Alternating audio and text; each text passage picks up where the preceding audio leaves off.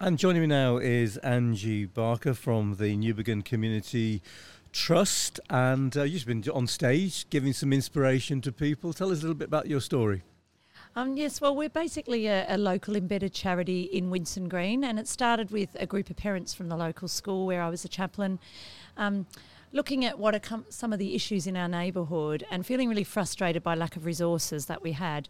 So we started to ask, well, we're the people in this neighbourhood, and we think the people with the problems are the best people to solve those problems. And that's so, a good local trust principle that you're yeah, using that's there. right. Yeah, and then we like, what is it that we have in our hand that we can do ourselves? So, so when we first started this adventure, when I first moved to Winson Green and made it my home it was just on the back of um, a horrible show that had gone to air called Benefit Street, and it had really um, stigmatised Winson Green. So we thought, what can we do to make this place known for something really fun and really amazing rather than something so negative? Also, it's known because of the prison right in the middle as well. So when people would say, oh, Winson Green, they'd say, oh, the prison. Yep. So we're like, how can we make the good side of Winson Green really shine? So we um, originally wanted sheep and my boss at the time said I couldn't have sheep because um, there's lots of rules and regulations around having sheep. And so I went online and looked at what animals are there no rules and regulations about. And apparently there's no rules about having urban alpacas.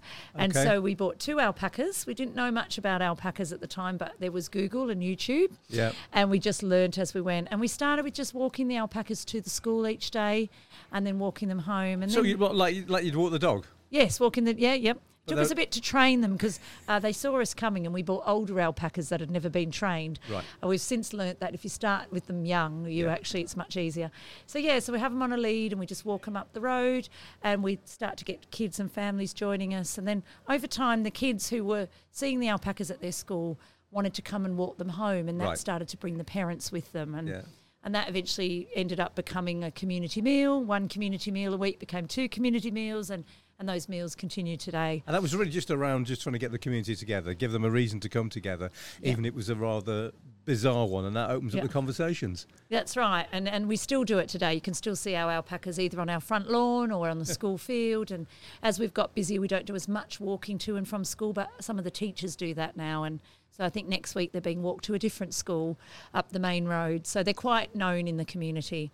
And at the heart of it, then, as you were saying there, it's about trying to get the resident voice out so that residents are getting things changed in their community that they want, as opposed to outsiders coming in and telling them, this is what you need. Yeah, and so we were quite frustrated uh, over the years about um, consultations coming in telling the community what we may want to have, things like a litter pick, rather than what we saw the issue was is landlords who are renting properties to people who don't have cars, who are new to the country, and leaving rubbish in those properties. So obviously, then those families would put the dirty stained mattress out on the footpath because they had no way of disposing of it and then the others would think oh it's these migrants it's uh, fly tipping but actually it's the landlords who've been paid the money to to um, yeah. rent the property should be leaving properties in better condition. So we started asking those why questions, and Bishop Desmond Tutu talks about. Um, as charities, so often, charities and churches, we are rescuing people who are drowning in the river, and we need to do that. But we also need to go upstream and see who's pushing them in and try to address that. And so, as a charity, we're really committed as a neighbourhood to working with anyone and everyone from within the neighbourhood, whatever idea a neighbour has or need they present, let's see how we can respond together. And the role of the charity is to create the scaffolding around those ideas to help risk assess them, make them a little bit more legal perhaps and uh, sustainable. But really, all of the programs are owned and run by the neighbourhood and are driven by the needs that arise. And our neighbourhood's changing really rapidly all the time. And so, as a small charity, we can pivot and change what we do really quickly. And you're very faith mo- motivated. That's your background, as you've said. Uh, and and but that's not it's not narrow to people of faith, is it? It's it's just that's your motivation in order to engage people across yeah. the community. A very practical way of supporting people.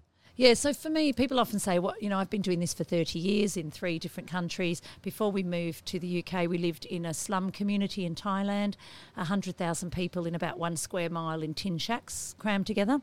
Our daughter was five when we moved there, and our um, son was born there.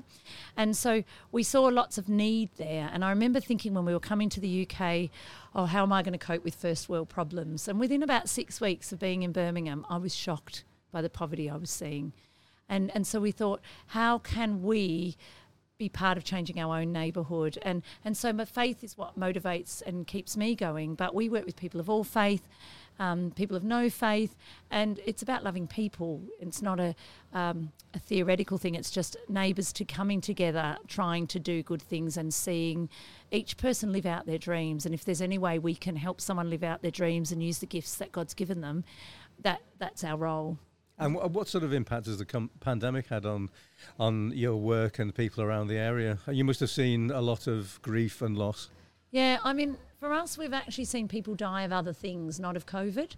And uh, it, it, in, in our community, there was quite a lot of COVID skepticism and anti vaxing kind of views. And, um, but over time, we saw people drinking themselves to death. And I'm a, a minister, and I think I, one, I decided to register my ministerial training in this country as a URC minister. And I think in my first week, I was at the morgue, I was at hospital, we've done a couple of funerals, and people have died of things that were being missed. On Wednesday, we buried a 34 year old lady who left behind three small children who had esophageal cancer that wasn't picked up. And by the time it was picked up, it was all through her body. And so we've seen those tragedies people dying of loneliness, people trying to take their lives, and obviously a huge rise in addictions. Um, we feel really frustrated that prior to the lockdown, we were making real headway in social cohesion and seeing people really start to um, reduce their use of, of, substances. And then lockdown has just sort of kicked us back to square one. Right. But the difference coming out of lockdown is that we're quite a strong community where people know each other now. And, and so it's made it easier to start tracking back in the right direction.